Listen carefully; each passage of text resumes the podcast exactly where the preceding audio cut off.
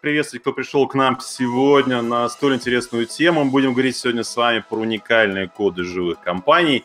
У нас сегодня спикером будет Марк Кукушкин, корпоративный антрополог, тренер-консультант, основатель компании Тренинг Бутик и большой-большой-большой список дальше тех самых регалий, которые есть у Марка. Я честно скажу, мы долго договаривались. Э, Марк искал в своем сложном и достаточно напряженном графике возможность прийти к нам в открытое образовательное пространство Университета правительства Москвы. И я ему благодарен за то, что сегодня у нас есть возможность поговорить, наконец, о теме, о которой многие уже говорят, но Марк в этом разбирается, мне кажется, совсем прям вот уже глубоко, и э, главное, что у него есть чем с, там, с нами поделиться. А про что мы сегодня будем говорить? Мы с вами поговорим сегодня про живые организации, поговорим про то, какие организации у нас живые, какие мертвые, посмотрим на примеры мировых и российских организаций, посмотрим на практики корпоративные, ну, естественно, посмотрим на самые уникальные коды, которые точно определяют, что такое живая компания, в которой вот совершенно как бы идти не хочется работать, не хочется. Да вообще ты смотришь на этот бренд и понимаешь, что-то с ней не то, как-то уже там стоят какие-то крестики, которые точно тебя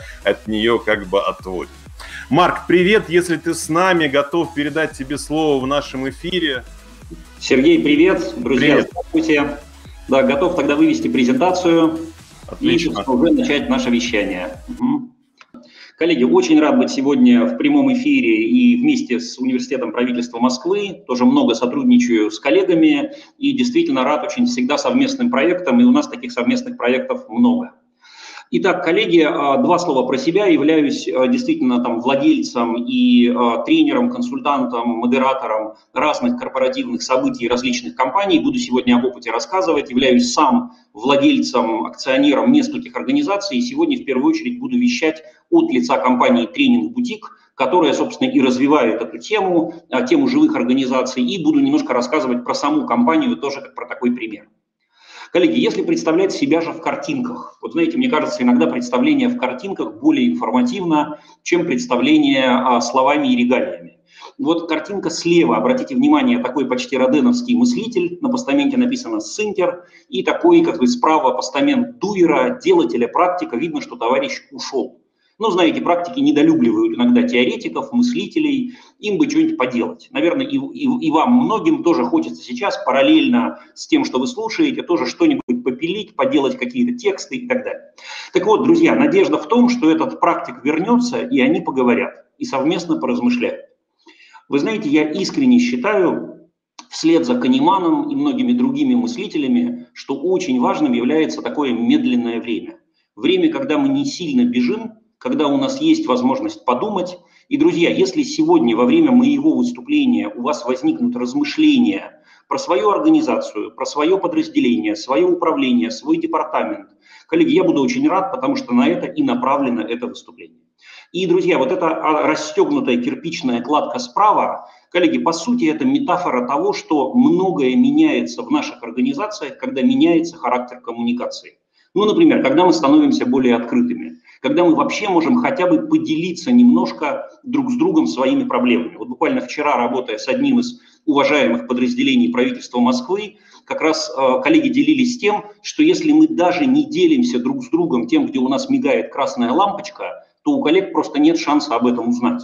Поэтому, мне кажется, очень важным момент, как мы по-другому коммуницируем. И если нам прямо сегодня удастся, вот знаете, чуть-чуть поделиться своими тревогами и болями, ну хотя бы в чате, как мы это делаем, то это будет уже очень неплохо. Поэтому, друзья, призываю вас и утверждаю это всей своей жизнью, да, что медленные минуты и другая коммуникация уже многое меняют в наших организациях, уже позволяют им быть ну, чуть-чуть более живыми. Итак, двигаемся дальше. Итак, дорогие друзья, начну я с метафоры, которая была и в анонсе моего выступления. Это метафора про мертвую и живую воду. Вот помните, в русских народных сказках, да, была мертвая вода, которая соединяла разрубленные тела богатыря, и была живая вода, когда прыскали на богатыря, и, знаете, он поднимался и шел побеждать какое-нибудь очередное чудовище, заморское чудо-юдо и так далее. Вот, друзья, об этой живой воде, о людях и культуре, как о метафоре того, что происходит и оживляет наши организации, я и буду сегодня говорить. Ну, давайте для начала, как бы Сергей уже проанонсировал наш небольшой интерактив, попробуем вместе с вами, значит, согласиться или не согласиться с двумя утверждениями. Согласны ли вы с тем, что счастливые организации счастливы по-своему? Ну вот каким-то уникальным способом. Кстати, друзья, мы планируем немножко пополемизировать с Львом Николаевичем Толстым в этом месте. А второй вопрос, что успешные организации создают и реализуют свои практики уникальности. Можно вас попросить циферка 1 на первый вопрос, циферка 2 на второй и согласие по десятибальной шкале. Вот условно говоря, единица – это минимум согласия, 10 максимум согласия. Можно попросить, прям даже вижу, что да, согласен, вы пишете в баллах. То есть счастливая организация счастлива по-своему, спасибо большое, в меньшей степени, Наталья. То есть, а единица – это скорее согласен минимально, десятка – это согласен максимально. Ага. На первый вопрос вижу ответ 10, да, вижу на второй вопрос ответ 10 вижу, ага, вижу средние ответы, но вижу, что большинство склоняется к восьмерке, десятке, девятке. Спасибо большое, коллеги. Спасибо. А социальные сети тоже аналогично 8, 9, 7, 7, 8, 9. Вот в WhatsApp аналогичная история. То есть как бы таких вот ближе все-таки к утверждению, что да. Что скорее да, коллеги. И сразу хочу сказать, опять же, для полемики, для дискуссии, что действительно как бы я выношу оба эти суждения в заголовок представлений как раз вот о живых компаниях.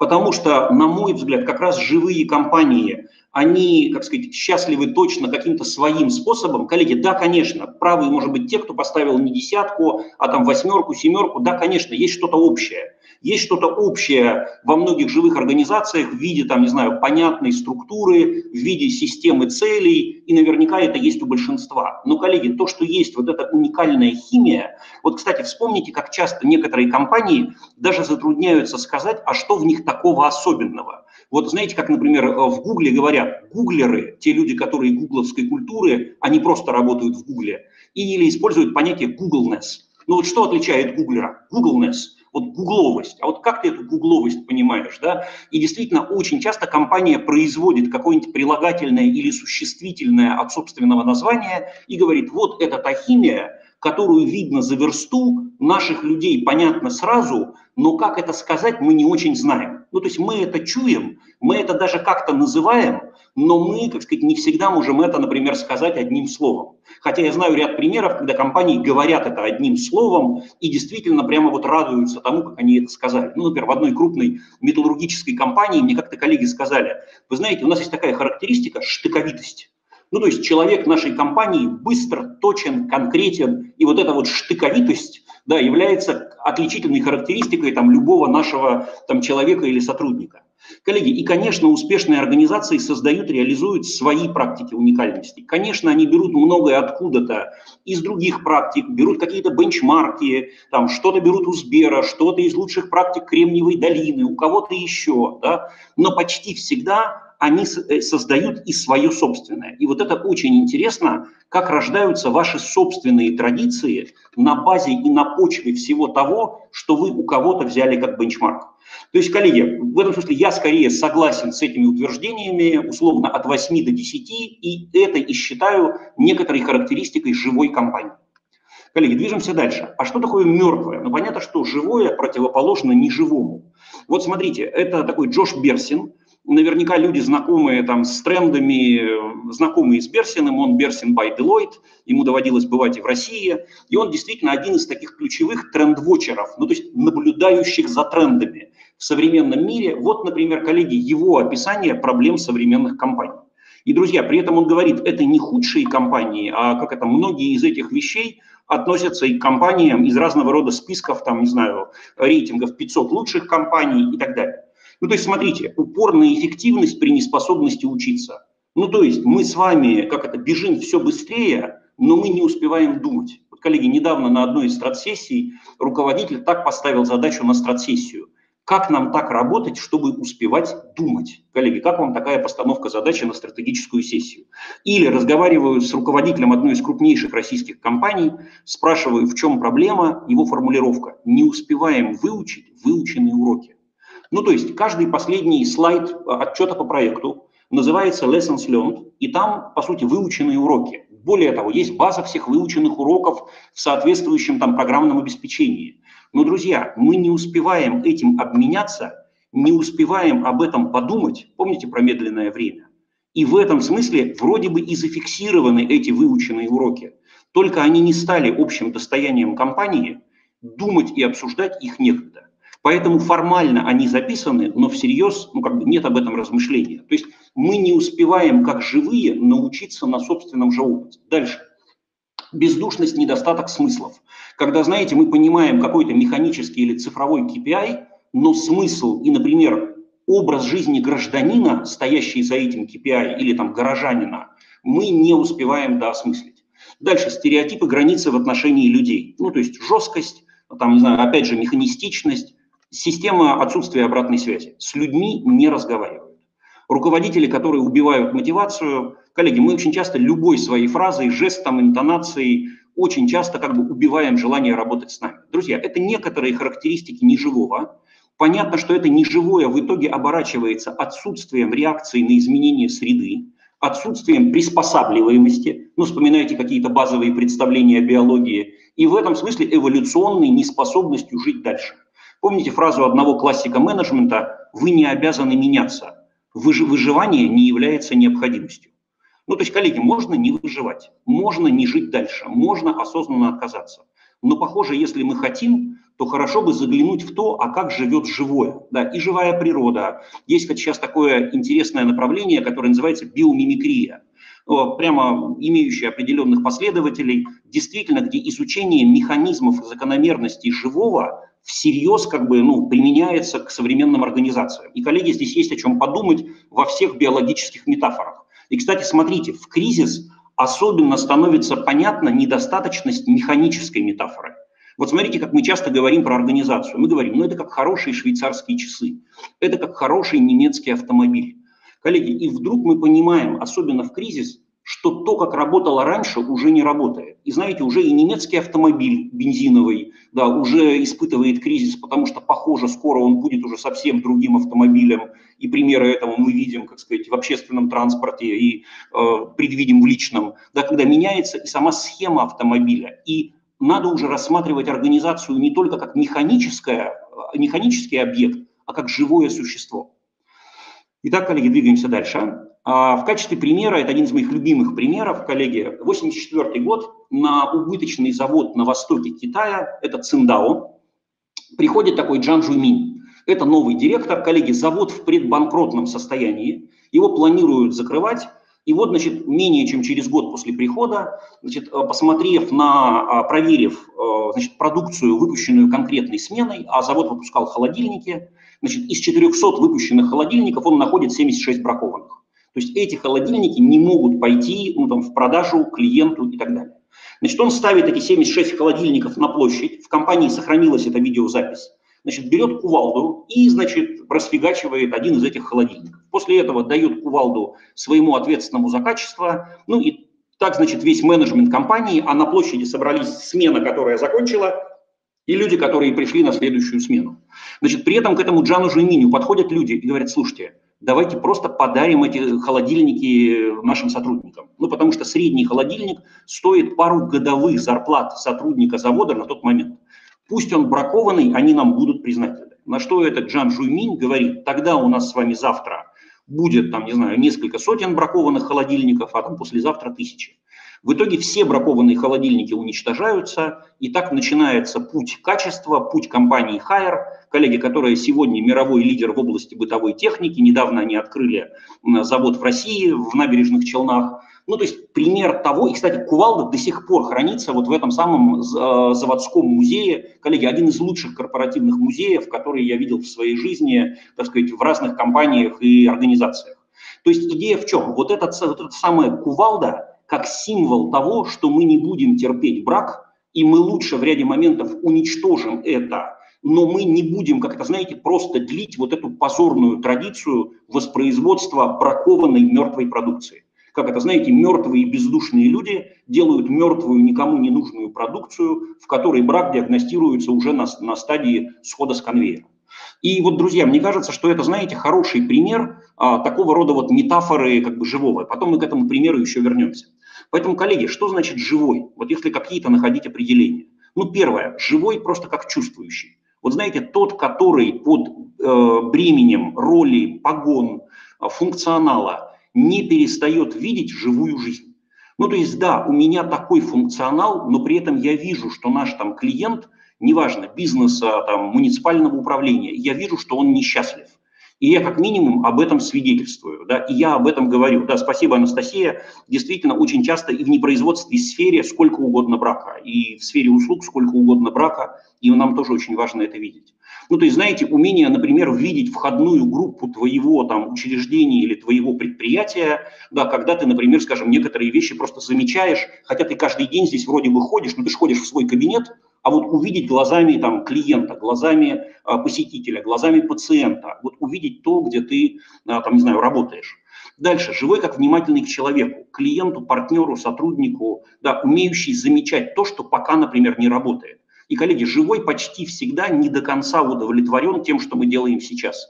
Потому что он видит, что ну, не все нам удается удовлетворить, реализовать. То есть первое, живой как внимательный как, знаете, не прекращающий воспринимать, да, даже тогда, когда ты уже упакован в свои стандарты и инструкции.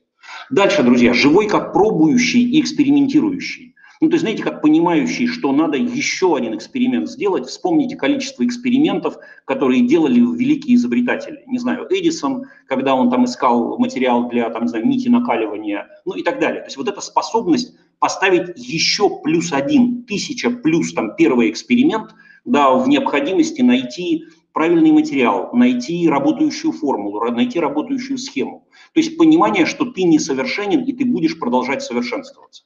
Коллеги, дальше, живой как целый.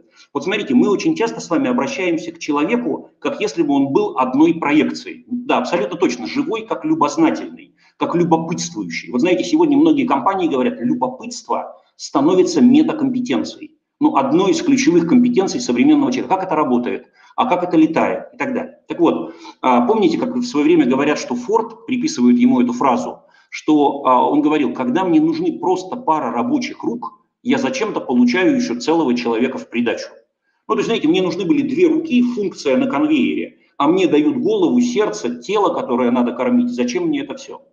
Вот, друзья, современное, мне кажется, понимание организации такое. Мы точно получаем целого человека который точно не сводится только к интеллектуальной одной процедуре.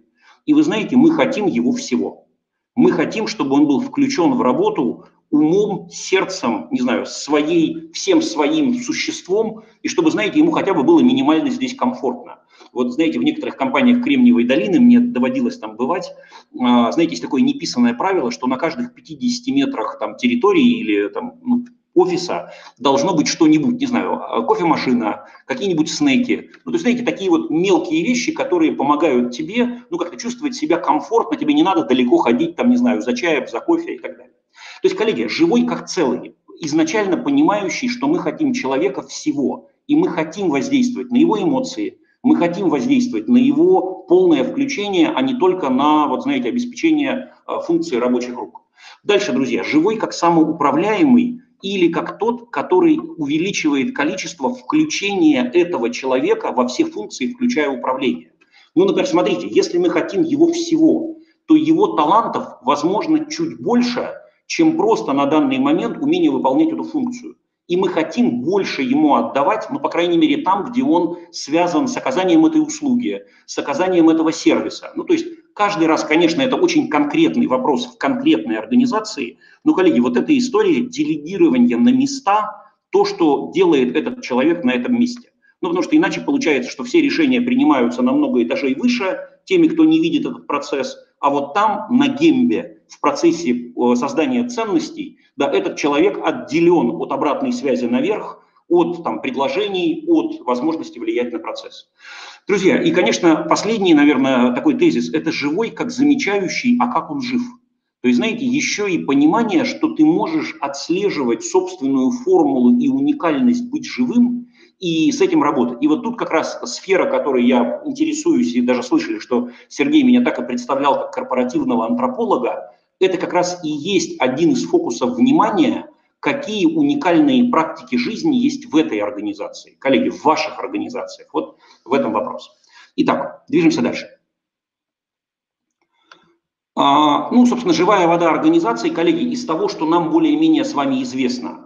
Миссия, ценности, эволюционная цель. Наверняка многие читали это у Фредерика Лалу в соответственно, его книжке «Изобретая организации будущего». Коллеги, корпоративная культура, про которую уже много десятилетий идет разговор. Вот это, конечно, все очень правильные вещи, и с ними надо уметь работать. Но вы знаете, я хочу сказать одну очень простую вещь. В итоге живое или культура все равно живет на уровне привычек и поведения. Вот знаете, можно каждым конкретным своим действием утверждать там живое или неживое. Ну, например, знаете, у нас в отделе никто друг с другом не здоровается. Ну, давно перестали это делать. Каждый, знаете, не глядя на коллег, доходит до своего рабочего места, как сказать, погружается в свои дела и в конце дня также ни с кем не прощаясь уходит. И знаете, это мини-привычка, которой можно найти 150 объяснений, точно не поддерживает живое и связанность между людьми. И наоборот, какие-то, знаете, варианты, ну, как минимум, заметил, приветствия, микроразговоров, ну, какие-то варианты, где связанность между людьми поддерживается. Ну, или, знаете, тоже типовой вариант. Человеку можно поговорить с другим, но он всегда вместо этого пишет письмо. Человек сидит с ним через стол, но всегда письмо. И тоже можно найти этому кучу объяснений, потому что важно, чтобы протоколировалась вся переписка, чтобы в копию ставился руководитель и так далее. Но, коллеги, знаете, когда в какой-то конфликтной ситуации люди строчат друг другу километровые какие-то записки, вместо того, чтобы пять минут поговорить лицом к лицу, пусть и там с элементами повышенного тона, друзья, это точно поддерживает, ну, как бы не всегда вот этот живой контакт. Ну и, коллеги, в скобочках, и тем более в ситуации пандемии это все сильно обострилось, когда оказалось, что нужно очень много энергии и, знаете, желания, чтобы пробить вот эту, как сказать, э, темноту экрана и действительно оказаться вот, ну, в контакте и во взаимодействии.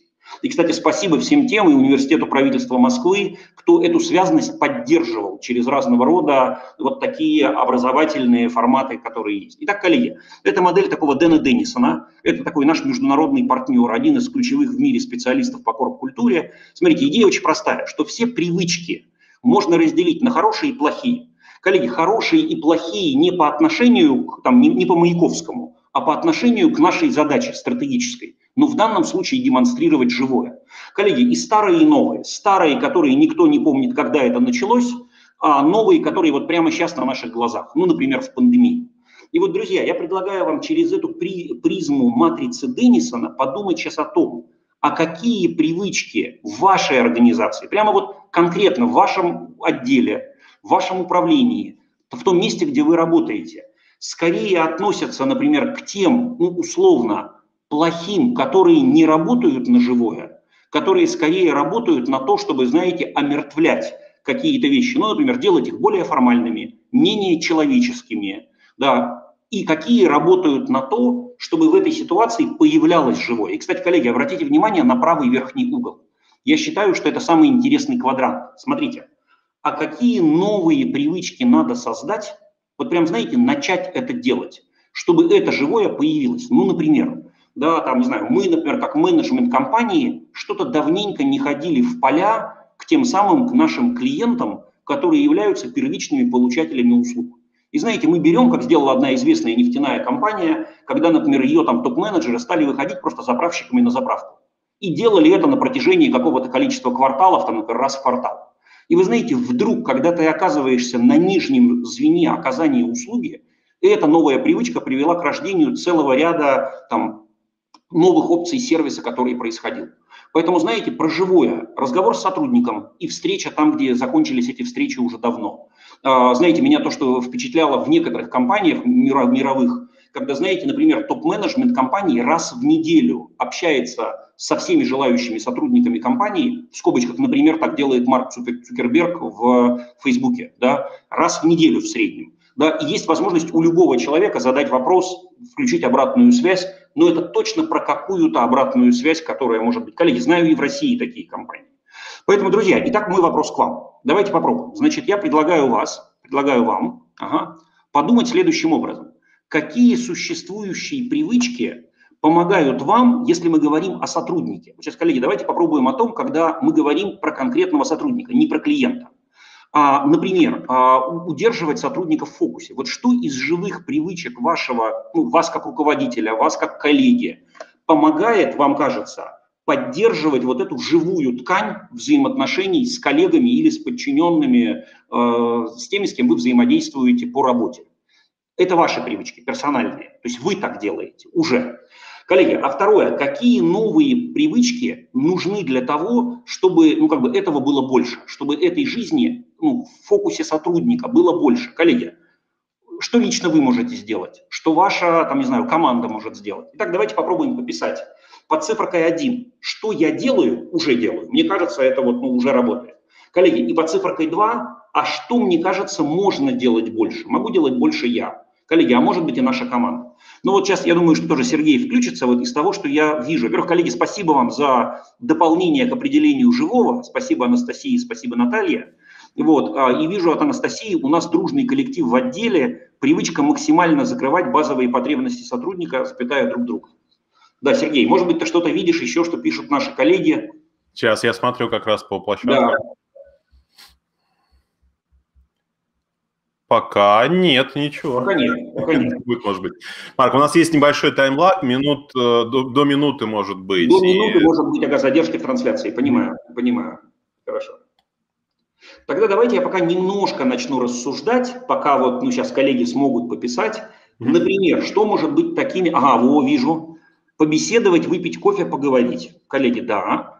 Кстати, знаете, в одной из компаний как-то встретил такую замечательную традицию, когда, знаете, например, компания накрывает, например, без 15 начала рабочего дня поляну, компания небольшая, ну, представьте, что это то же самое происходит в неком, например, отделе, да, и вот как бы все, кто пришел там без 10, без 15, вот этот там кофе, чай, какие-то плюшки за счет компании, легкий утренний разговор, настрой на день, поехали вперед, да, как такой мини такая самостройка. Да, а, э, да, здравствуйте, утренний кофе на утренний смолток, да, вот Ирина пишет очень похожие вещи тоже из этой же серии. Поговорить.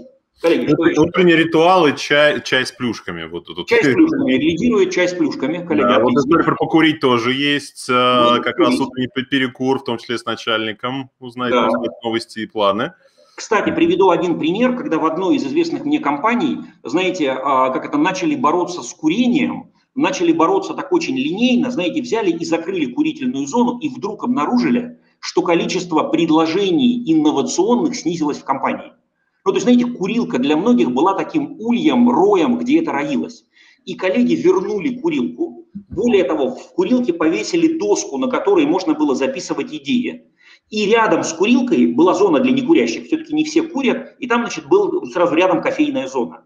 И знаете, оказалось, что вот эта связка, курилка здесь, кофейная зона здесь и доска, на которой можно записывать, прямо сильно увеличила вот этот обмен новыми идеями. Поэтому, это, это классная переговорная комната получилась, новый формат переговорной комнаты. По сути, да, по сути, да, по сути, да, по сути, да. Коллеги, вот тоже э, пишет коллега, да, делиться хорошими событиями. Тоже знаете, вот как это, только хорошие новости, ну или позитивные новости. Я вам покажу одну из практик, моей компании, которую мы используем тоже в связи и по мотивам. Я даже не знаю, зачитывать или нет, Марк, тут пришло. Э, Давай. Поем гимн компании. Отлично, отлично. Кстати, коллеги, например, совместный выход куда-то в другую компанию, только, знаете, лучше выходить не одному, а еще с кем-то. Потому что, например, когда, знаете, вы вдвоем, втроем, например, скажем, присутствуете, и вы, например, слушаете то, что коллеги рассказывают или показывают, вы думаете, а мы, а мы где? И у вас сразу начинается креативный процесс. Поэтому абсолютно точно, это точно практика оживления. Выбери себе какие-то бенчмарки, и эти бенчмарки начни с ними быть во взаимодействии. Да, а, выслушивать работника. Кстати, знаете, один из моих любимых вопросов очень многим руководителям. Вот есть такое сейчас новомодное понятие английское tension, напряжение. Смотрите, еще не проблема, но напряжение. Скажите, а где в компании у нас, у вас можно поделиться вот этим напряжением или предложением об улучшении? Вот где этому место? Да? Понятно, что иногда бывают какие-то там ящики для сбора новых идей, и то хорошо, особенно если тебе потом на твои предложения кто-то ответит. Но вообще, конечно, здорово, когда, знаете, все-таки живым языком эти вещи обустроены. Коллеги, даже если мы все с вами в digital, если мы все на удаленке, все равно там может быть вот это пространство, ну, многие на удаленке это освоили. Знаете, когда, например, мы даем несколько минут на неформальную коммуникацию, мы там, не знаю, вместе каждый делает свой чай одновременно, кто-то даже, знаете, там иногда в пятницу и организует онлайн-бар, там после окончания рабочего дня, ну, разные практики, которые могут быть.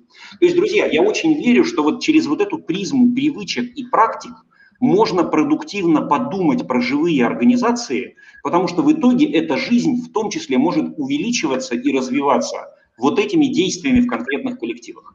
Ага, вижу то, что Анастасия написала прямо так подробно, да. Как руководитель отдела буду развивать дальше, предоставлять возможность для реализации хобби, например, у сотрудника за один час до окончания работы. Абсолютно. Вот, Анастасия, очень поддержу, потому что если, например, есть возможность, там, предположим, раз в неделю делать там полчаса перед, например, окончанием рабочей недели, рабочего дня в неделю, например, обмен прочитанным, там, например, короткие сообщения об интересном для коллег, представление своих там каких-то, например, хобби, которые могут развивать. Вы знаете, иногда мысль про новое возникает на пересечении хобби, коллеги, и нашей основной деятельности. Слушайте, а почему, если в этом виде спорта это делается, мы какой-то аналог не можем попробовать у себя? А почему, если эта компания это реализует, мы хотя бы не можем подумать о том, чтобы этот момент возник? То есть это точный элемент жизни, ну вот, когда мы не закрываемся от внешнего мира. Да? Коллеги, спасибо. Я очень верю. Последний что... комментарий, Марк, еще читаю. Да. А, практику наш руководитель подсаживаться к людям, которые сидят в open space, в кафешке в нашем офисе и общаться на простые темы и на то, что сейчас волнует и то, что сейчас болит. Спасибо огромное, коллеги это тоже... Абсолютно. Вот, коллеги, прям плюс один. Плюс один. И даже, знаете, вот элементарная такая вещь, когда, знаете, руководитель ходит обедать, например, а он там, предположим, если в офлайне он каждый день ходит обедать, не с одним и тем же, знаете, партнером по обеду, а, знаете, хотя бы меняет тех, с кем ходит обедать, ну, хотя бы иногда, и, так, знаете, разговаривает на вот эти неформальные темы, очень ценит эту возможность неформально перекинуться и так отслеживает, что он, например, за какой-то период, знаете, поговорил, ну, хотя бы там с большинством сотрудников в организации. Это вот я тоже приведу пример из э, одной из известных мировых медиакомпаний, когда есть там безумный, э, значит, такой предприниматель, основатель, топ-менеджер, такой Гарри Вайнерчук, и он, правда, такой, как сказать, сумасшедшая такой, знаете, комета, которая мечется по компании, в среднем разговаривает с человеком 2-3 минуты. И... Марк. И у них сердцам сотрудников. И главной задачей вот этого Chief Heart Officer говорить с максимальным количеством людей в организации в течение месяца и, знаете, предотвратить, э, как это, стук падающих тел. Ну, то есть успеть просто отследить настрой людей, и при этом у этого Вейнерчука есть как бы договоренность с этим Chief Heart, что как бы если она говорит, что с этим человеком что-то не в порядке, то надо, так сказать, здесь же изменить что-то в его, там, не знаю, управлении, мотивации и так далее. Коллеги, движемся дальше. А, коллеги, вот некоторые компании из мировых и российских, я привожу здесь только те, в которые мне доводилось бывать ногами, как это, за которые могу ответить, потому что знаю людей, там, менеджмент и так далее, при том, что у многих из них там было и что-то непросто, там, в, том числе и в пандемию, ну, например, там у Андерсона и у многих других там, но есть потрясающие примеры, даже если вы за ними немножко понаблюдаете, ну, например, за там, замечательным Екатеринбургским банком «Точка», наверняка есть много там клиентов там вкусвилла среди вас, то есть понятно, что и у, всех компаний есть проблемы, включая перечисленные, и мировые, и российские. Но то, что там есть целый ряд практик, которые коллеги осознают, практикуют, и подавляющее большинство людей, которые там работали или работают, позитивно отзываются о работодателе и даже о бывшем работодателе, это само по себе, так сказать, достойно, ну, кое-что из практик этих и других компаний я буду дальше упоминать. Коллеги, ну вот, например, там одна из интересных, например, компаний, там, с которыми мы тоже много взаимодействуем, это Игорь Стоянов, такая сеть персона, да, компания такая, так сказать, связанная с красотой, там, с уходом за собой. И вот эта идея, как бы, знаете, бизнеса из сердца, да, и бизнеса от сердца. И, кстати, коллегам многое удалось, в том числе сделать для индустрии красоты, по сути, объединившись как сказать, в период пандемии, даже при том, что, как это, достаточно разрозненный бизнес и такой единичный, но тем не менее кое-что коллегам удалось сделать, в том числе и на правительственном уровне защиты своих интересов. Коллеги, вот, например, некоторые практики совместности, там, не знаю, в Кремниевой долине, например, да, ну, предположим, что, например, здесь является такими практиками? Ну, например, вот эта идея общения со всеми раз в неделю, помните, говорила Цукерберге? Идея того, что хотя бы раз в неделю я с каждым непосредственным подчиненным хотя бы полчаса разговариваю. Да? Дальше, коллеги, идея того, что, например, у нас в компании есть так называемые питчи. Помните, питчуют обычно в стартапах, в акселераторах. Так вот, коллеги, идея такая, вот прямо привожу практику одной из компаний, где, например, в отделе может возникнуть ситуация, в которой, например, по жребию да, нескольким людям сегодня выпадет возможность рассказать об улучшении в нашем подразделении. Притом, смотрите, никто не знает, кому выпадет это право, и поэтому все готовы. То есть идея того, что мы раз в какой-то период времени обязательно говорим о том, чего не хватает. Вот об этих самых теншенах, о которых я говорил, или улучшениях. И это тоже практика того, как это можно делать. Дальше, коллеги, например, одна из известных компаний, э, компания такая Atlassian, австралийцы, значит, они делают такую практику, раньше она называлась у них FedEx, но компания FedEx предъявила претензии, и они ее переименовали в Shipit. Но смысл один – быстрая доставка. То есть идея в чем? Как бы, например, за 24 часа прям проводится такой хакатон в компании, несколько команд говорят, мы за 24 часа от идеи до реализации улучшим вот такой параметр. И как бы после того, как идеи выставлены на аукцион, там условно 3-4 команды побеждают голосами большинства, и теперь задача, коллеги, а теперь улучшайте.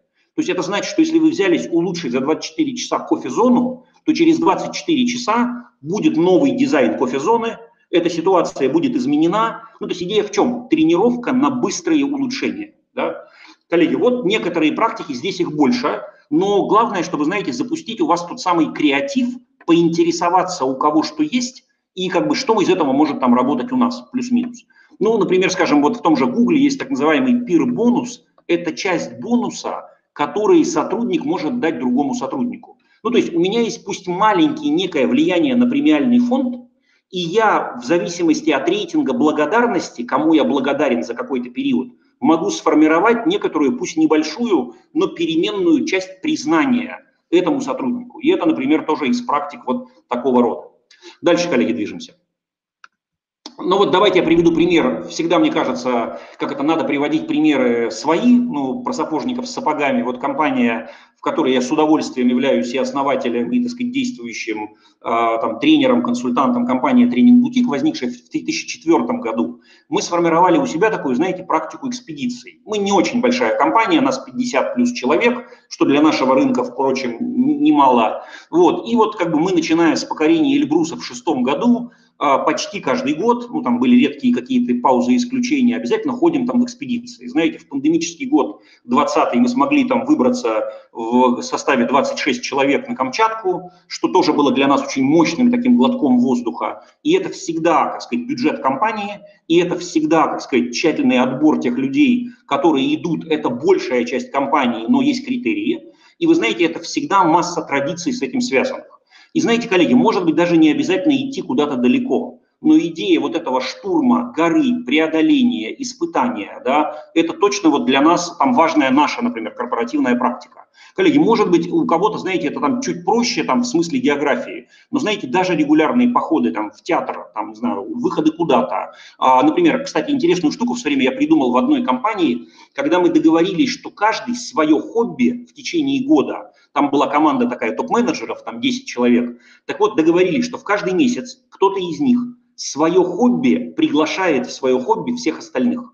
И если, например, скажем, там я, не знаю, страстный, э, например, скажем, какой-нибудь там любитель выставок, то я зову всех на какую-то выставку, договариваюсь с куратором, сам добавляю какой-то красоты и делаю так, что вся моя команда говорит «Вау». Но вот смотрите, вроде бы несложная идея – пригласить в свое хобби немножко приоткрыться и сделать это событием для остальной команды.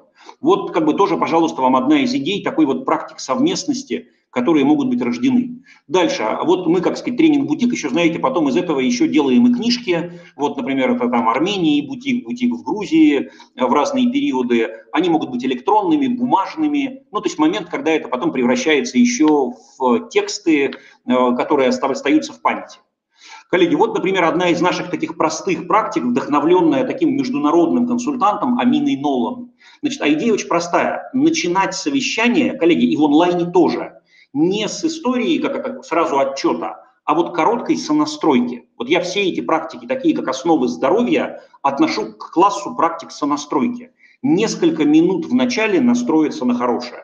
Вот мне кажется, булочки с чаем из этой же серии, ну и похожие. То есть смотрите, идея такая, несколько человек, желательно немного, когда каждый говорит, обращаясь к другому, какую-то новость про то, что давало мне здоровье и силы, ну, например, в последние две недели.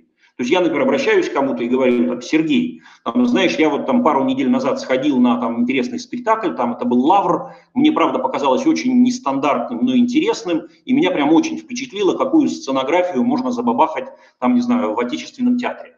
Да, там Сергей говорит, слушай, Марк, отзывается, или там я был в другом театре, потом обращается, например, к кому-то еще и говорит, там, Денис, а я вот там, не знаю, сделал то-то. То есть, знаете, такой обмен ресурсными зонами, который, с одной стороны, мне тоже хочется после этого сходить на этот спектакль или делать такую же зарядку, как делает там коллега. То есть момент взаимоусиления, не про работу, а про то, что в жизни тебе дает вот эту самую ресурс, здоровье. Коллеги, можно выдумать 350 своих практик основ здоровья. У нас там на эти основы здоровья есть там десятки своих модификаций. Но начинать, знаете, совещание с чего-то позитивно хорошего, приподнимающего хороших новостей, коллеги, ну прекрасно. Знаете, может быть, в ряде ваших случаев это будет обратная связь от кого-то из там, ваших, например, там, клиентов или сотрудников про что-то позитивное, что произошло за эту неделю, про наши сервисы, про наши, там, не знаю, городские какие-то новые там, услуги, которые появились и так далее. Дальше, коллеги.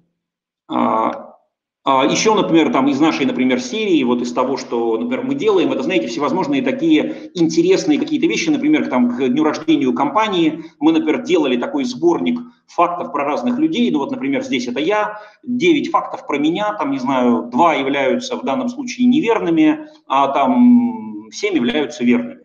И вот там людям надо определить было про каждого из коллег, что правда, что неправда. Ну, если кто-то быстро успеет, и это читабельно, можете написать, что про меня неправда. Вот какие два из этих девяти пунктов. Но базовая идея очень простая. Она про то, чтобы, знаете, создать какой-то игровой движок, где людям надо будет объединиться, повзаимодействовать и, так сказать, в данном случае еще и вот, ну, больше узнать друг про друга. Коллеги, и подобных форматов, вы понимаете, их может быть множество, да.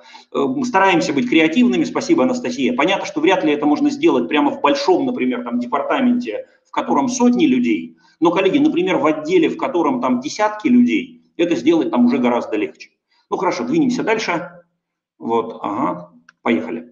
Значит, а, а вот коллега кто-то написал про 1 и 8, да, если я правильно понимаю, давайте я проверю. Коллеги, я правда родился за колючей проволокой, я родился в закрытом территориальном образовании, и это правда. А, да, я не происхожу из старинного французского аристократического рода, хотя у меня про это есть красивая легенда. Так что одна неправда определена верно. Спасибо большое, Ольга. Дальше.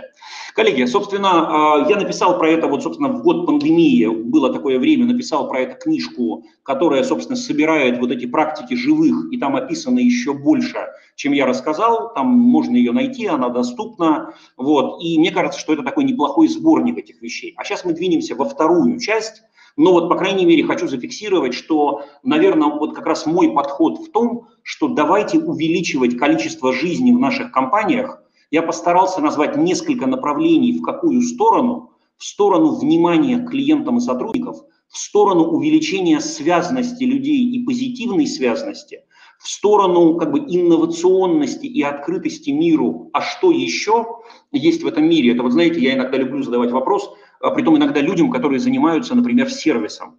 Я спрашиваю, слушайте, а назовите 3-5 мест, в которых вы сами получили выдающийся сервис ну вот, не знаю, все что угодно, рестораны, химчистки. И вы знаете, я вижу, как иногда эти люди зависают.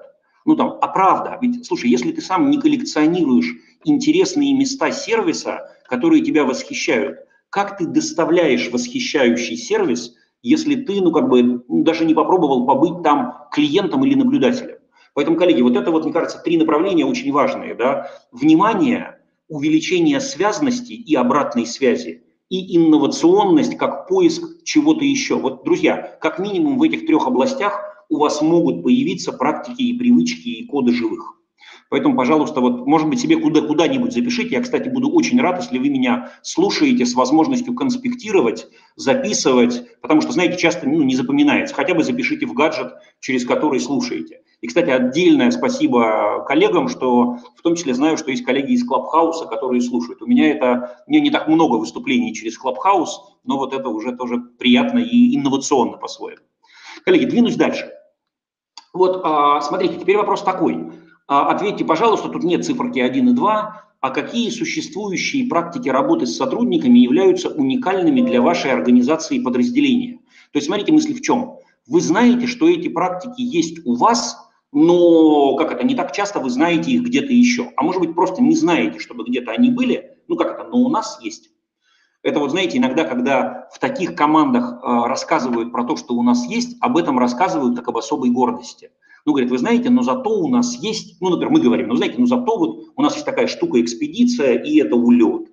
Или кто-то говорит, вы знаете, зато у нас есть там, не знаю, а, запланированные там, не знаю, встречи обычно там с курирующим там, не знаю, а, там вице-мэром, да, как бы, и, так сказать, есть там правильные, например, встречи, которые организованы, там, например, с экспертами, и у нас есть вот такие вот, там, не знаю, в рамках там Урбан форума, вот такие, например, свои треки, которые мы организуем, и это очень важно. Ну вот, коллеги, что-то из этой серии, пожалуйста. Какие такие практики особенные, которые вы гордитесь, и которые плюс-минус уникальны для вашей команды, практикуете вы. Подержу паузу. Знаю, что вопрос непростой, ну, потому что часто мы делаем 90% того же, что, в принципе, делают все, и не всегда, ну, думаем в эту сторону. Но можно подумать. Сергей, если Первый ответ. Это встреча как раз э, руководитель один на один, что, что, что раньше не было при, при прежнем руководителе. Это передача лучшего опыта. Вот я вижу, коллеги отвечают, то есть ну, период непонятно пока. Да, предыдущего лучшего опыта, да, то есть коллеги делятся какие-то кейсы совместного решения – то есть, когда э, кто-то из коллег сталкивается со сложной задачей и э, идет на, за помощью. Квизы, соревнования по разным направлениям, от спортивных до гиперспортивных. Вот, э, да, кстати, квиз появляется уже не первый раз, коллеги, тоже респект, потому что, знаете, например, можно сделать какой-нибудь, знаете, зачет по каким-то положениям, инструкциям или там нормативным документам в формате, как это, просто, так сказать, сурового опроса, а можно сделать с элементом квиза. И это уже что-то совсем другое, да, например. Угу. Совместные книги, прочтение, ну это, по-моему, какая-то практика, которая уже давно состоялась, но тем не менее, когда берется какая-то... Тем не менее, тем не менее. Да. Угу. Вот Анастасия пишет, да, что отпускаю сотрудника для самореализации хобби в соседние отделы. Интересный момент, да, то есть, знаете, когда можно, например, с кем-то из отделов что-то пошерить, или даже, знаете, например, у кого-то побыть тенью, из коллег, это, вот знаете, такая практика shadowing, когда я наблюдаю, и, например, есть время, в которое я даже наблюдаю за тем, что происходит. Поэтому, друзья, вот я бы хотел, знаете, понятно, что не надо с завтрашнего дня взять и взорвать все существующие практики, не надо. Но подумать, вот помните, в этом квадранте, какие новые практики были бы нам полезны, и потихонечку их так практиковать и пробовать, было бы здорово. Вот общий телеграм-канал, да, коллеги, вообще как бы идея каких-то там каналов Telegram, WhatsApp, понятно, что ими тоже надо управлять, знаете, чтобы их не становилось 350 на одно подразделение. Но какие-то действительно, например, вещи, где, предположим, там неформальное выведено там в одну группу, например, там рабочие вещи выведены в другую, тем не менее, это, конечно, тоже связано с этим поддерживает, да. Праздники вот, маленьких достижений. Да, вот вижу, Наталья пишет представление нового сотрудника и небольшой рассказ о его достижениях. Да, очень, мне кажется, хорошая история, потому что действительно, например, то, как мы представляем новых, кстати, коллеги, и то, как мы с вами работаем, извините, с рядом иногда с бывшими. Вот, например, есть такая концепция, наверное, многим известная, называется э, путь сотрудника. Вот наверняка вы знаете концепцию э, жизненного пути клиента, и вот есть такая же концепция, собственно, пути сотруд, э, сотрудника. И вот на этом пути сотрудника от момента первого интервью до момента выхода человека из организации и его жизни после, это все жизненный путь сотрудника. И вот важный момент, а, что, например, некоторые даже организации делают так. Если человек ушел, ну, за исключением некоторых там криминальных историй, ушел ну, по-хорошему, ушел куда-то, то мы раз в какое-то время собираемся и общаемся с теми людьми, которые, например, когда-то были нашими. И знаете, вдруг оказывается, что мы через это черпаем идеи, мы через это черпаем, даже, знаете, иногда как это, информацию, где нам взять людей и целый ряд других вещей. Поэтому, может быть, даже и такие вещи могут быть. То есть и с новым, и с уже даже ушедшим. Это тоже могут быть практики работы с, э, так сказать, людьми, с которыми вы взаимодействуете. А концепция называется employee experience, да, если вот, ну, посмотреть ее в русском, в английском. Коллеги, давайте двинемся дальше. Вижу, что, а, извините, три составляющих внимания, Анастасия, то, что, наверное, я говорил про практики живых.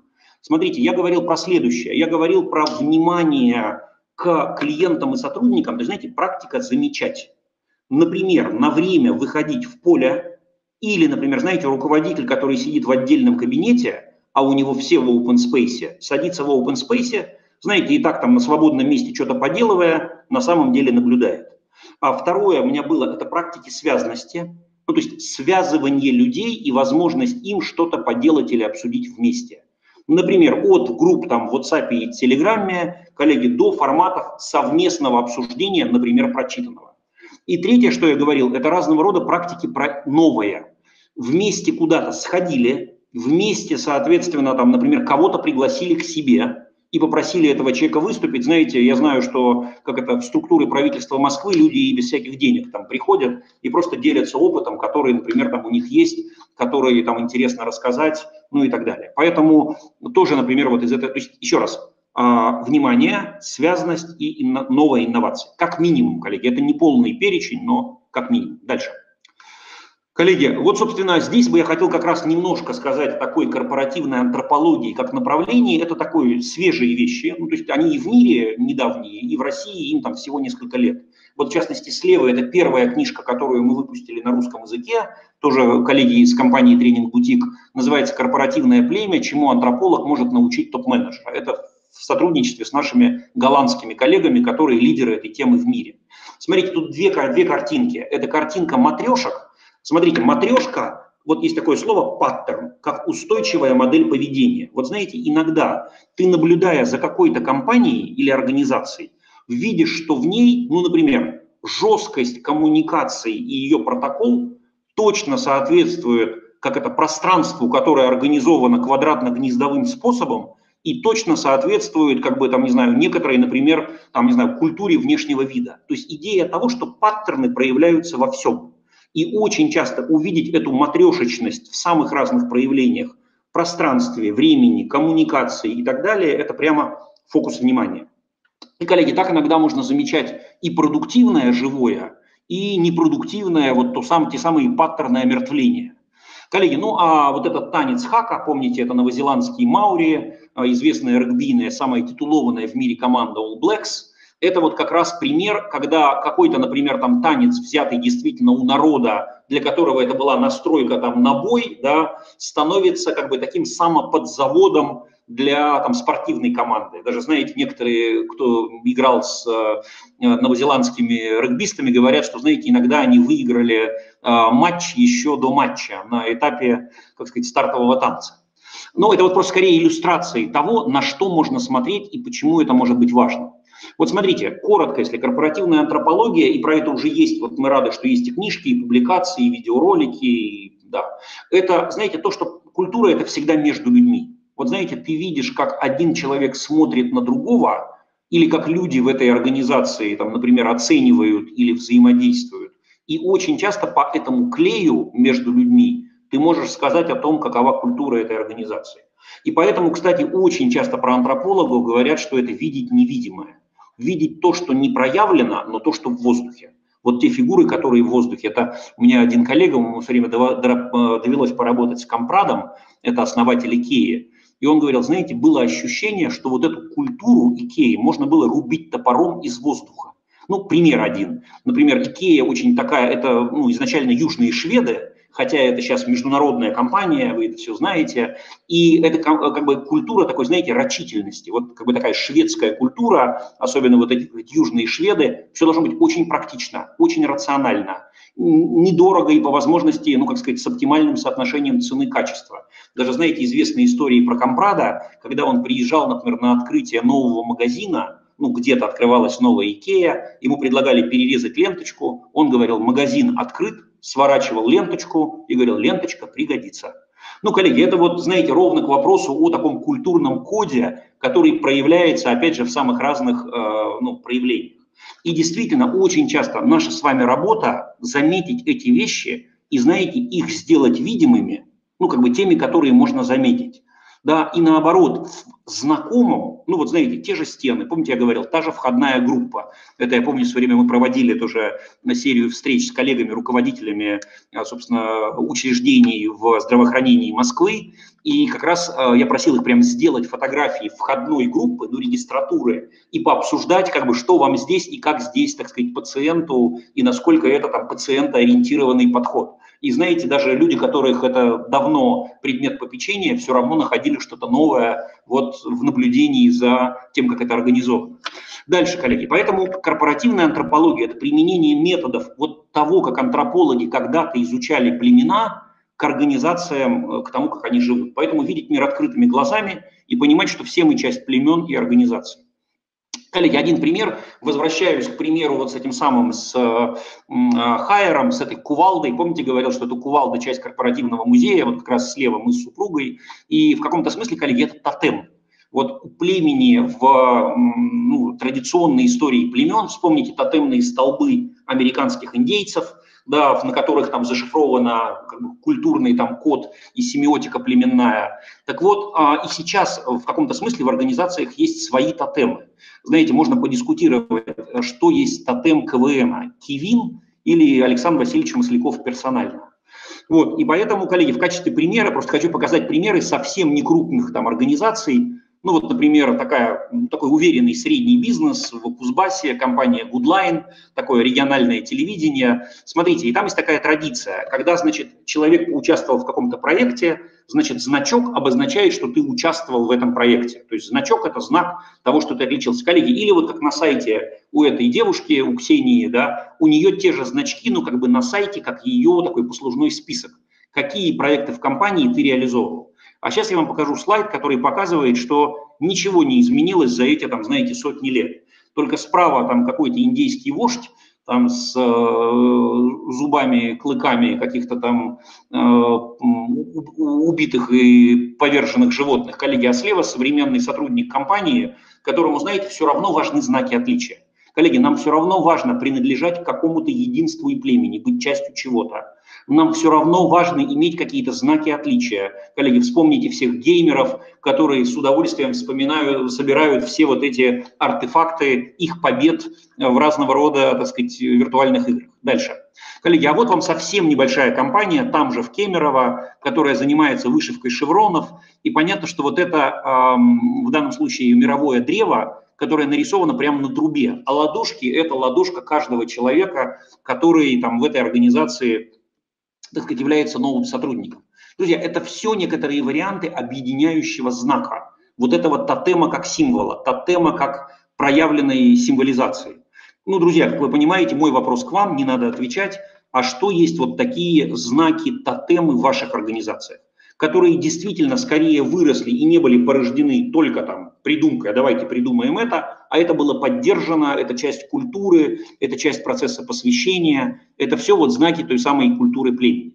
Ну вот наши коллеги голландские, которых я упоминал, они говорят, что в каком-то смысле все ситуации с культурой в организации – это пять возможных ситуаций с тотемами. Когда он создается или зарождается, когда все хорошо, но надо поддержать, и когда это надо оздоровить, преобразовать или вообще, так сказать, найти другое. Да, просто мы понимаем, что, например, как бы смысл этой деятельности уже изменился. Ну, например, как бы там не относиться там, ко всему бизнесу казино, но понятно, что, например, для персонала, например, тех же закрывающихся казино, это тоже и для менеджмента часто был такой вызов. Ну, хорошо, а, а что дальше?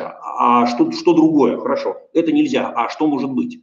Да, и вот это понимание, например, того, что как бы очень часто переориентация там культуры или вообще деятельности и связанной с ней культуры, это тоже часть э, процесса, который требует символизации. Коллеги, ну и, наверное, последний блок, о котором расскажу, это, знаете, пространство, вот в культуре это можно назвать костровыми коммуникациями. Вот знаете, особое время, где происходят такие глубокие разговоры. Вот смотрите, мы же с вами обычно на работе ведем такие ну, повседневные разговоры или деловые. Статус проекта, там, отчетность, э, текущая задача. Правда, а где возможен разговор, который возникает как глубокий, друзья, и в идеале не разговор между двумя людьми на корпоративе, которые, там, не знаю, вышли на палубу э, кораблика, идущего по Москва-реке, Вот. А желательно, чтобы это, знаете, в этом участвовал там весь отдел или значительная часть там менеджмента, где правда возникает глубокий разговор про то, а почему мы действуем так, а какие смыслы, а как можно по-другому. И вот, коллеги, вот в племенах классические это разговоры, которые происходили у костров в прямом смысле этого слова. Коллеги, в современных коллективах, компаниях, организациях это может проходить не в ситуации реального костра, но это все равно костровая коммуникация, потому что там есть какое-то особое время взаимодействия, там, например, есть кто-то, кто выступает таким фасилитатором, а вообще-то это функция шамана исторически, там есть какие-то культурные ориентиры, потому что у этого много прообразов, коллеги, и в славянской культуре, и в других. А, там часто может быть принятие решения, и там есть кто-то, кто ну, является здесь, как сказать, главным организатором, человеком, говорящим последнее слово и так далее, вождем. Вот давайте немножко об этом поговорим. Смотрите, действительно, как я уже сказал, большая часть нашей жизни на работе – это повседневное время, это деловые разговоры. Но вопрос, а где бывает то самое магическое время, вот этот magic time, время превращения, время преобразования, время глубоких разговоров.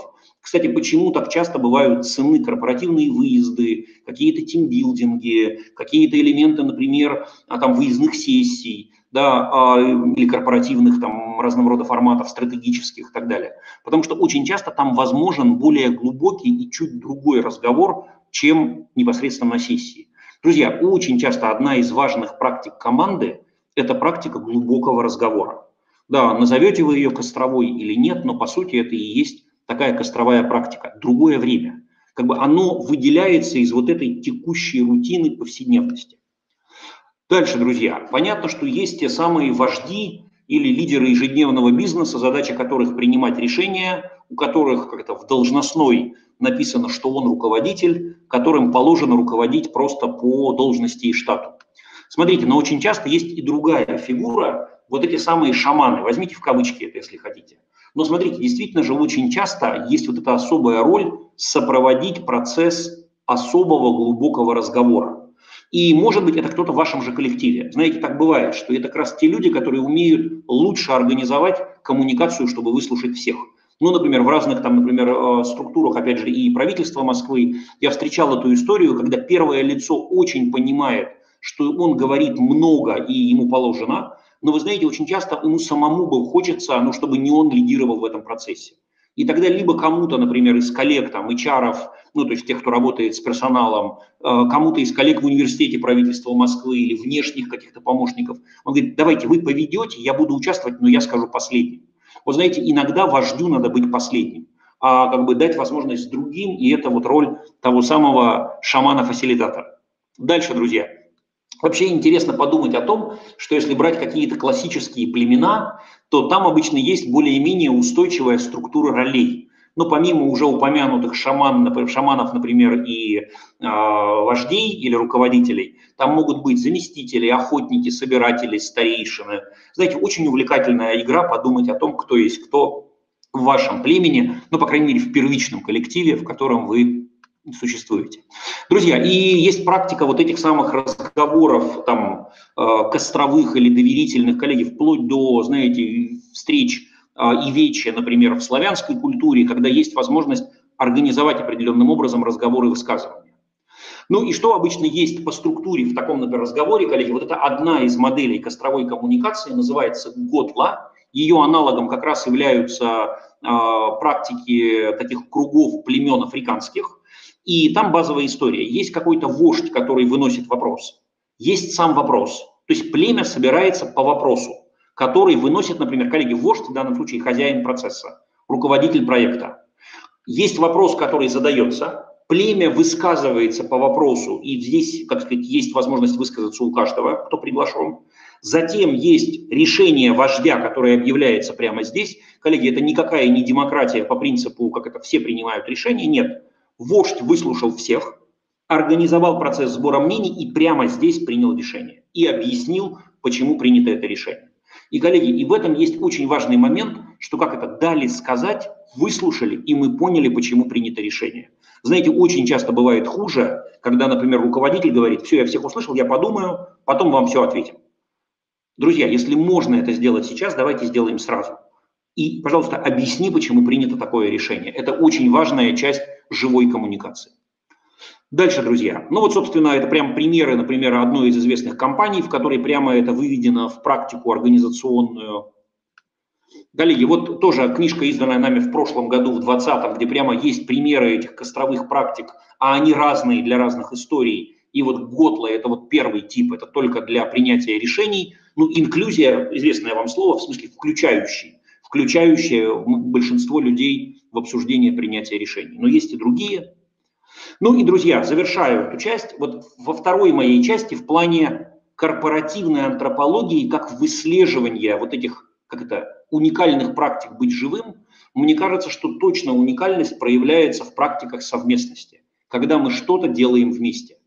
Второе, коллеги, очень важно, чтобы такие костровые практики у вас в организации были или были практики искреннего разговора. Не, не называйте их костровыми, назовите как-то еще. Но, коллеги, это точно не рабочее совещание. Это другой тип коммуникации. А метафора чистки труб, знаете здесь, почему я очень люблю? Представьте, что мы все соединены какими-то трубами, ну, например, канализационными, и там накапливается разное время от времени. И эти трубы, знаете, надо чистить с двух сторон, там чем-нибудь, там, ёршиком, под каким-то напором воды.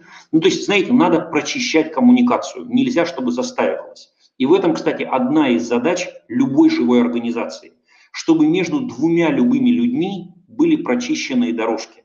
Ну или вот кто, может быть, помнит э, такую, знаете, а, романтику времен «Комсомольской правды» и «Алого паруса», была такая страничка в «Комсомольской правде», значит, э, помните, там был такой вопрос. Вот представь себе, что ты живешь где-то далеко, все дорожки замело снегом, ну, в нынешней зимой это было почти правдой, вот, дорожки чистить будешь? Ну, то есть, с одной стороны, ты никого не ждешь, никто не обещал приехать к тебе в гости – но скажи просто, будешь ли ты чистить дорожки просто для того, чтобы к тебе можно было пройти? Вот мне кажется, это очень важный такой момент. Чистим ли мы дороги да, между нами для того, чтобы коммуникация была проявлена? Буду, спасибо. Вот важно. Дальше. Ну и посмотрите, пожалуйста, какие-то работы по корпантропологии как источник идей. Еще раз не утверждаю, что это уни- универсальный там решатель или справочник ответов, но в этом точно есть как бы идеи для того, чтобы с этим работать. Поэтому, друзья, призываю вас, создавайте свои форматы разговора и практики быть вместе, воспринимайте все внешнее, включая все практики всех компаний мира, как скорее подсказку, рецепт, но не, так сказать, прямое обязательство к исполнению. Берите это как набор ингредиентов, пробуйте, смотрите, что получается и адаптируйте под себя. Ну и, друзья, то, с чего всегда здорово начать, это понаблюдать за тем, а что уже есть, а как это уже происходит, как уже люди это несут. Поэтому, дорогие друзья, завершаю. Да, последнее, что, может быть, скажу, это тоже одна из моделей тренинг-бутика, где мы говорим, что путь к уникальности – это посмотреть слева, что есть сейчас. Это вот как раз, как это, Запад. Начните с этого, начните с исследования. Дальше обязательно посмотрите вверх на вот эти самые бенчмарки, прототипы, аналоги, а как бывает еще. Затем внизу, кто готов практиковать. Вот знаете, не надо всю компанию насильно строить. Предлагайте разным людям. Кто откликнется, пусть с этого круга и начнется изменение. И, наконец, тогда сформируется вот та правая часть, та уникальность, которую мы хотим, та уникальность, которая целевая. Да, вот, наверное, вот это один из таких алгоритмов, как можно эти вещи увязать, и вот эти практики развития и будут тем, что приведет вас к, соответственно, нужной вам и желаемой конфигурации живого. Ну и, друзья, а, последний, наверное, вопрос, который я хочу вам задать, а потом отвечу на ваши. А, какой потенциал вы видите в предложенном подходе? Ну или, условно говоря, по-другому. Что в том, что я сегодня поведал, и мне кажется, мы были в неплохом диалоге а, через ваши ответы и ваши вопросы, вам кажется достойно размышления или применения? Напишите, пожалуйста, что из сегодняшнего там дня вы возьмете и в чем видите этот потенциал. Пожалуйста, пишите в чат. Сергей, прошу тебя включиться, чтобы, может быть, озвучить то, что коллеги напишут или скажут. Ну и с удовольствием тоже, да, отвечу на вопросы. Коллеги пишут вопросы. Вот да. э, я пытаюсь сейчас, наверное, знаешь, так перефразировать чуть-чуть, но актуально, наверное, будет сказать, э, описать ситуацию таким образом. Есть организация, в организации очень э, разношерстный по возрасту коллектив. И, а, к сожалению, организация достаточно старая уже, да, то есть организация там больше, насколько я понимаю, 20 там с лишним лет, там почти 30 уже. И, к сожалению, никакие культурные практики не устанавливаются, приходят новички, молодые, там долго не задержатся, разбегаются, и а, всей культурой управляют те, кто в этой организации работает как раз вот эти 30 лет.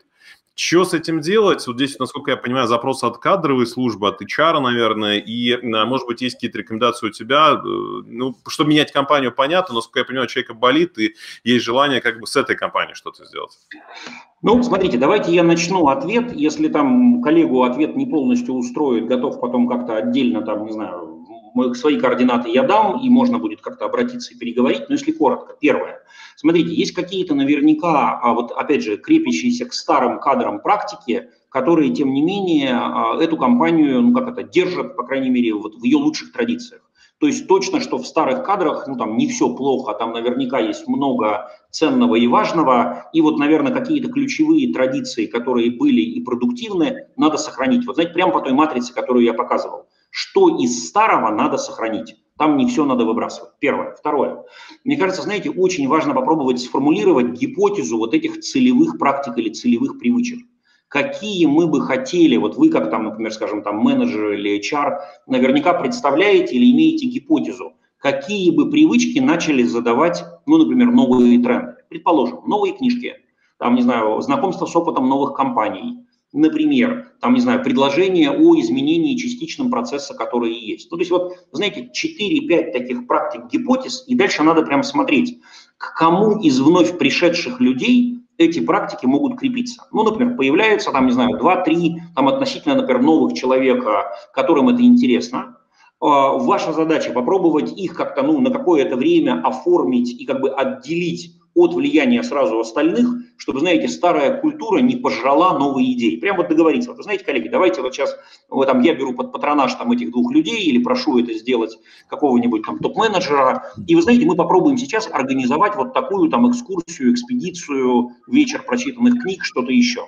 Мы организуем этот процесс. Может быть, даже, знаете, зовем не всех, а еще пяток, там, не знаю, десяток людей. Это происходит, и идет такая молва, что-то интересное началось что-то интересное происходит. Почему, как бы, коллеги, не сразу это можно делать методом, как это, давайте позовем всех, потому что растворится эта новая идея, а прям вот, знаете, делая это методом, помните, как в курсах управления изменениями часто говорят, организации изменяются по одному человеку. Поэтому, правда, нету какой-то одной волшебной таблетки. Это, знаете, история, которая ткется в буквальном смысле слова, но, как правило, так. Появляются несколько людей, на которых это может крепиться какая-то практика, которая становится, ну там, как минимум объектом интереса, и вот чуть-чуть потихонечку это начинает расползаться по организации, это начинает расходиться. Вот я бы сказал так, итак, резюме.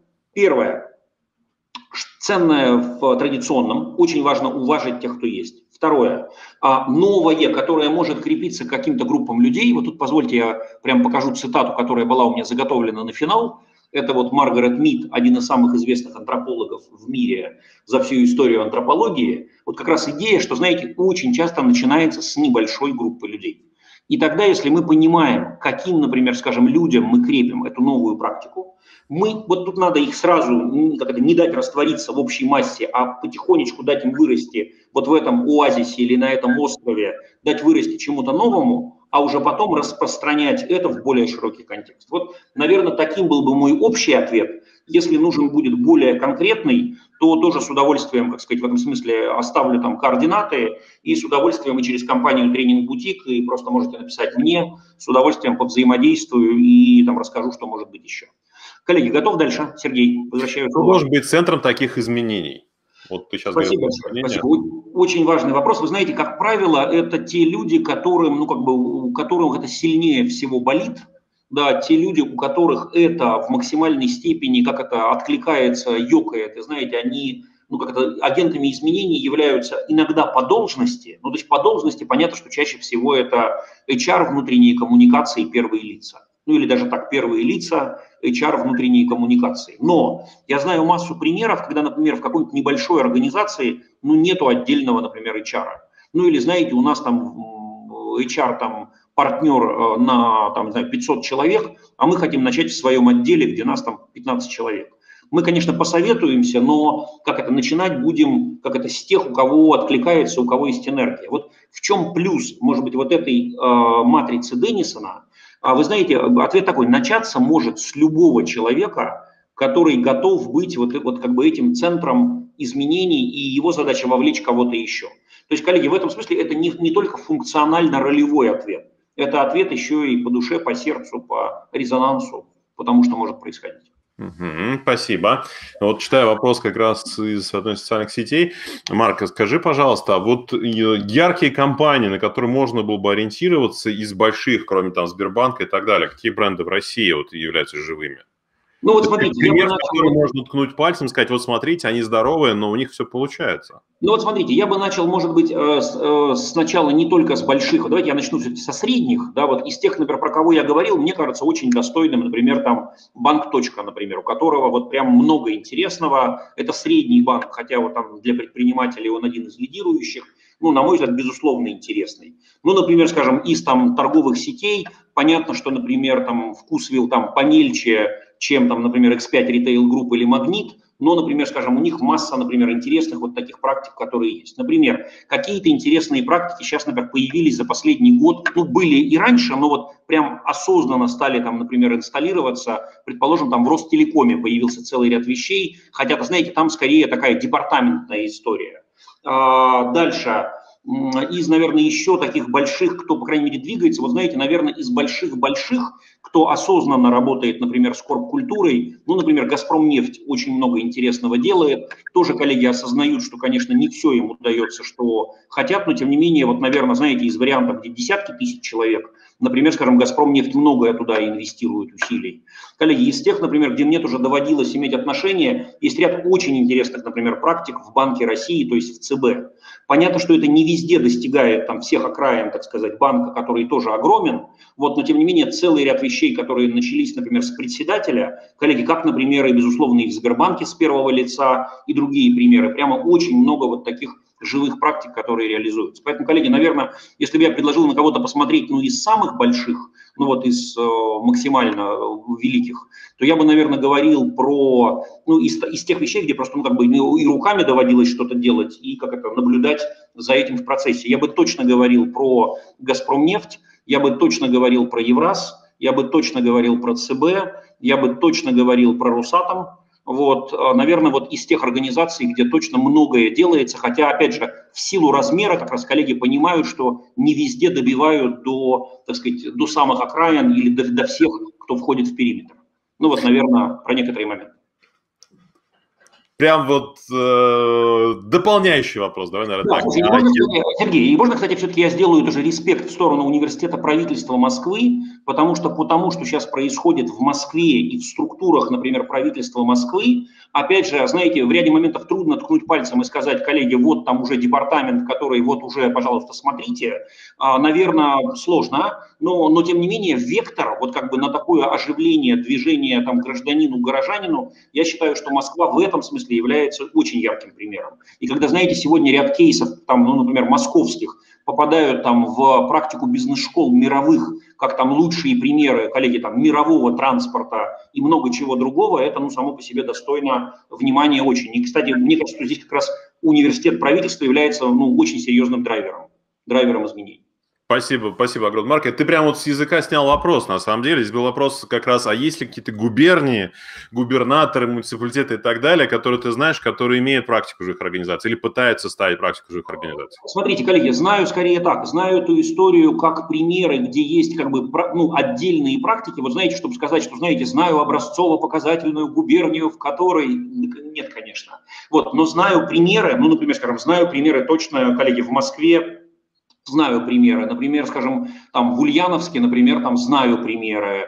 А, давайте еще скажу про какие-то, ну, например, там в Ростовской там губернии знаю примеры. Но знаете, чаще всего все равно это не примеры, вот опять же, не примеры всей губернии. Это скорее примеры либо конкретных муниципальных образований, в которых это так, либо это примеры конкретных инициатив губернатора или мэра, которым кое-что удается в команде. Но вот опять же, пока, как это, не могу сказать, что это победившая, как это, живая организация. Скорее, это очень правильные вектора, которые приживаются и, ну, как сказать, становятся развивающимися. Вот скорее так.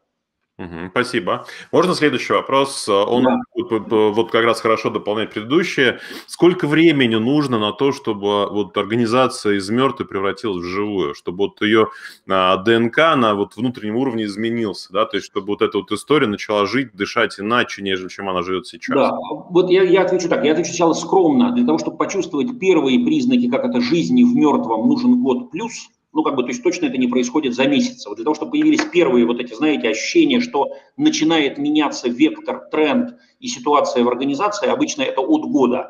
Коллеги, для того, чтобы устойчиво ощутить вот эти, как бы, ну, в данном случае изменения, обычно это три года плюс. Потому что прямо увидеть, что это системная история. И, друзья, и это обычно требует, ну, первое, очень серьезных инвестиций со стороны первого лица, коллеги, временем в первую очередь вот этим временем и участием. Потому что, знаете, одна из первых вещей, которые требуются, это же история, когда ну, первые лица начинают как бы как это лично вникать и разговаривать. Uh-huh. Потому что одна из первых вещей, без которых ничего не происходит, это без понимания, что надо просто приходить к людям, садиться, разговаривать. Это вот я помню в свое время, как в одной большой очень территориально распределенной компании, там мы разговаривали тоже со всеми ключевыми территориальными там HR, специалистами по коммуникациям. Мы говорим, одно действие, вот одно, которое даст изменение ситуации. Они говорят, слушайте, дайте нам генерала на как бы, час в неделю, но чтобы он был наш, мы его сами отведем, посадим, приведем людей, организуем коммуникацию. Ну, то есть точно это много про живое взаимодействие. И вы знаете, очень часто, к сожалению, это стопорится на уровне понимания, что, ну, как это первое лицо, готов или не готов. Ну, а дальше как бы готов, не готов, способен, не способен, да, и насколько ему как бы этой ситуации удается ее разворачивать. Поэтому вот мой ответ временной, наверное, был бы таким.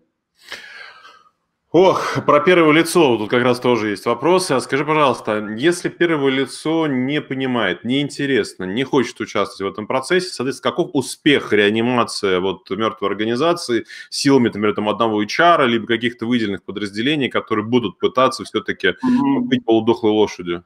Смотрите, обычно так. Обычно как бы история такая, что э, точно, как сказать, э, ну, скажем так, я знаю примеры, где, например, первое лицо, как бы признав, например, что он или она, ну, не знаю, как бы, ну, не чувствует особого таланта, и, как сказать, у них, ну, как бы так, они, делают, но не очень получается, тяжело идет.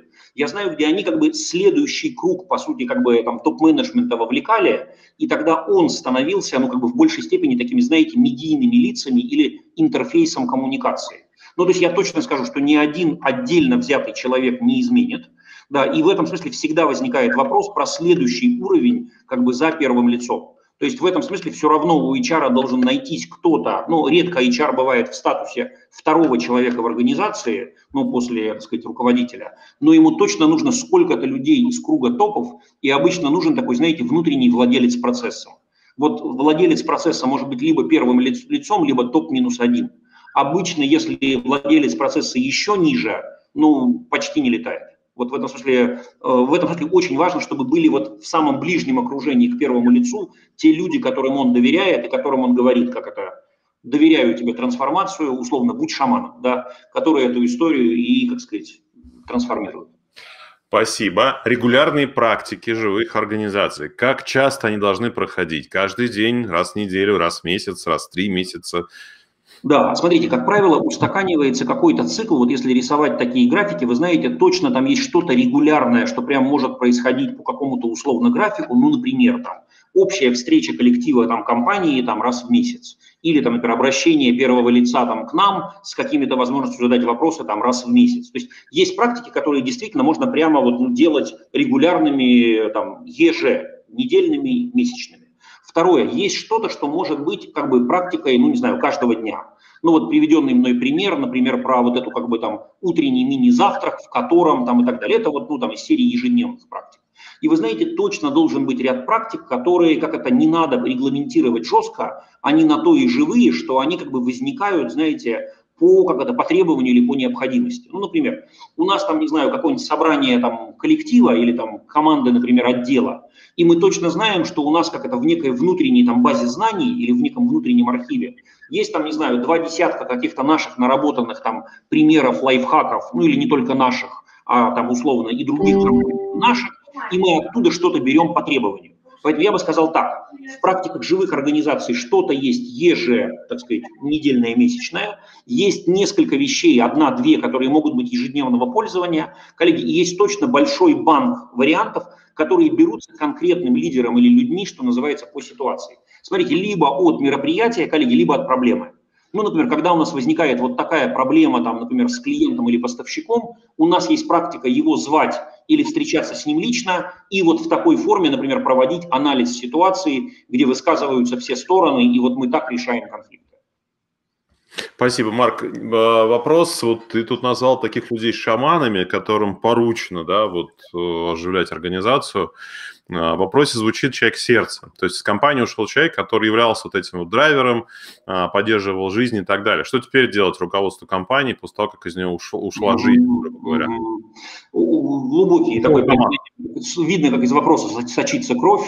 А при этом я сразу хочу сказать, коллеги, когда я говорю шаман, возьмите это слово в кавычки, сам я человек православный и, знаете, долгое время даже чурался этой терминологии, пока не, вот, не понял, что это действительно культурно обусловленная роль, да, которая действительно может быть, ну, как сказать, не обязательно быть здесь, как это, шаманом в части инициированных каких-то там практик э, эзотерических. Вот, а если говорить о конкретной ситуации, действительно бывает такое, когда вот, знаете, человек, с которым было связано либо создание, либо он был душой, в которой многое крепилось и так далее. Вот, вы знаете, первое, мне кажется, честно, надо эту историю отгоревать вот прямо как бы, ну, знаете, погоревать на эту тему вместе и прямо выразить, вот прямо, знаете, может быть, какой-то такой внутренний костер, где мы прямо скажем о том, что у нас есть ощущение, что мы потеряли там часть собственной идентичности или часть собственной культуры, и нам надо это как бы теперь воспроизвести, ну, по сути, как сказать, в некой коллективной памяти и коллективном усилии. То есть признание того, что да, это некоторая потеря, Второе, понимание, что при этом ряд смыслов, которые были связаны с этим человеком или там, с этой командой людей, которая отпочковалась, они все равно живы. И прямо, мне кажется, надо иногда назвать эти вещи, вы знаете, но при этом вот то, что, например, делала Галина, там вот она действительно была таким центром, и у нас было вот это пространство. Вы знаете, мы точно хотим это сохранить. И в ряде моментов это очень важный вопрос – а что у нас может теперь появиться? Вы знаете, как бы это ни звучало странно, что у нас может появиться благодаря тому, что у нас изменилась там человеческая конфигурация. Ну, например, смотрите, раньше, например, все эти склейки в напряженных ситуациях выполняла эта условная Галина, которая всех, ну, как бы мирила, там, не знаю, сближала, коммуницировала. Мы говорим, ребят, знаете, как это, мамы сейчас с нами нет. Поэтому, ну или там вот этого человека Хабаса с нами нет. Поэтому давайте договоримся, что это будет ролью каждого из нас – и нам бы надо взять эту историю, и, знаете, теперь не нас будут подводить, как там поссорившихся братьев друг к другу, а, знаешь, теперь сам иди к другому и, как это говори, слушай, чувствую, что есть проблема, давай поговорим. Ну, то есть идея в том, что иногда вот как бы а, потеря кого-то вдруг оказывается, друзья, как бы это ни звучало, ну, не знаю, странно или неожиданно, оказывается шагом в развитии. Ну, как знаете, иногда даже уход наших с вами родителей, как это, требует, чтобы мы повзрослели. Вот так и здесь. Возможно, это какая-то новая ступень взрослости и так далее. Поэтому во всех культурах почти, когда что-то теряют, есть свой, своя процедура, как это отпеть и отгоревать и попрощаться, при том с наилучшими пожеланиями. И второе, как бы элемент взросления после того, как кто-то ушел. И, коллеги, очень часто на место этому придет ну, как бы новая идентичность организации, и дай бог, чтобы она была, вела только к большей силе. Спасибо большое. Марк, спрашиваю, ты здесь про две книги рассказывал, где их взять, да. где их купить, скачать? Может они точно есть в онлайне, они точно доступны, как бы сказать, в онлайне. Это книжки, смотри, вот моя книжка выходила в Синергии, а две книжки выходили в Альпине. Угу. Ну вот, собственно, да, поэтому можно просто даже набрать все их просто в сети. Давайте я быстро это скажу. Я не против буду, Сергей, если вы разошлете презентацию. То есть вот эта книжка альпиновская «Как управлять корпоративным племенем» точно доступна, знаю, что была еще совсем недавно в доступе. «Как управлять корпоративным племенем» тоже в Альпине. Сейчас быстро, ага. Угу. Вот с этой книжечки, да, вот с этой книжки я начинал. Коллеги, вот эта вот книжка тоже доступна в издательстве Альпина, тоже можно найти. «Корпоративное племя» просто она называлась. И вот эта книжка моя про развитие корпоративной культуры и практики живых, точно знаю, что доступна в Синергии, тоже можно ее найти в электронном виде. То есть все книжки есть, можно купить в электронном виде. Все, спасибо большое. Марк, у нас, наверное, вопросы основные закончились. Спасибо. Я попрошу тебя, если есть такая возможность, три простых шага, на что обратить внимание, что компания жива, и как померить ее код. Прям как некое повествование нашим слушателям для того, чтобы они ушли вот с, с истории на подумать. Да, смотри, мне кажется, первое, а, как бы вопрос, а, уходили ли из вашей компании люди а, за последнее время по, там, знаете, реальному собственному желанию. То есть не потому, что они были там сокращены, оптимизированы, а потому что, как бы, знаете, они сами ну, там, уходили, с, э, особенно с мотивацией, как это, ну все, как бы мертвечина, неживое, как это дальше нет, там, не знаю, роста, динамики, чего-то еще. Вот это первый, наверное, такой индикатор, да, как часто, как это, люди либо уходят, либо в кулуарах, в курилках жалуются ровно на то, что, ну как это, отношение к ним как в мертвой организации. Вот первое. Второй момент. Вы знаете, это точно понимание а, того, где ваш ресурс сделать что-то более живым. Но вы знаете, вот этот момент все-таки начни с себя. Что я могу сделать, чтобы, знаете, а, получать больше радости и жизни в каждом дне работы. И, друзья, маленький люфт, но есть у каждого из нас. Вот знаете, я могу, например, там каждый день, например, договориться со своим руководителем, что, знаете, я, например, берусь там мониторить какой-нибудь там новостной сайт отраслевых инноваций и берусь там, не знаю, раз в неделю на общем собрании отдела делать короткий обзор. И знаете, я понимаю, что меня самого это радует и прет от того, что я эти инновации смотрю, и я пользу приношу. Поэтому, знаете, вот этот момент, как чуть-чуть увеличить вот эту живую воду в нашей собственной организации, я сам. Да, вот что я могу сделать, даже если все остальное не изменится. И третий момент, что я могу предложить на уровне командных практик, чтобы эта ситуация стала, ну, все-таки командной и совместной. И я могу предложить, может быть, это не купят, может быть, это там не дадут этому ходу. Но мне важно, что я предложил, и даже знаете, бывает как, в этот раз никто не вспомнил, потом приходит и говорит, слушайте, помнишь, ты вот полгода назад говорил, а ну-ка дай попробуем. Поэтому, коллеги, оно все равно прорастет. Поэтому, дорогие друзья, спасибо за благодарности и тоже благодарен вам за внимание. Давайте вместе быть живыми и увеличивать эту жизнь вокруг себя. Марк, спасибо тебе огромное, спасибо, что нашел время, спасибо за то, что поделился своей экспертизой. А, уверен, что та аудитория, которая была с нами сегодня в онлайн, а, взяла много, как минимум подумать. Я сейчас сижу, у меня там Спасибо огромное, друзья. Берегите себя, своих близких. А, давайте оживлять наши организации, наши компании. Все в наших руках. Спасибо. Пока.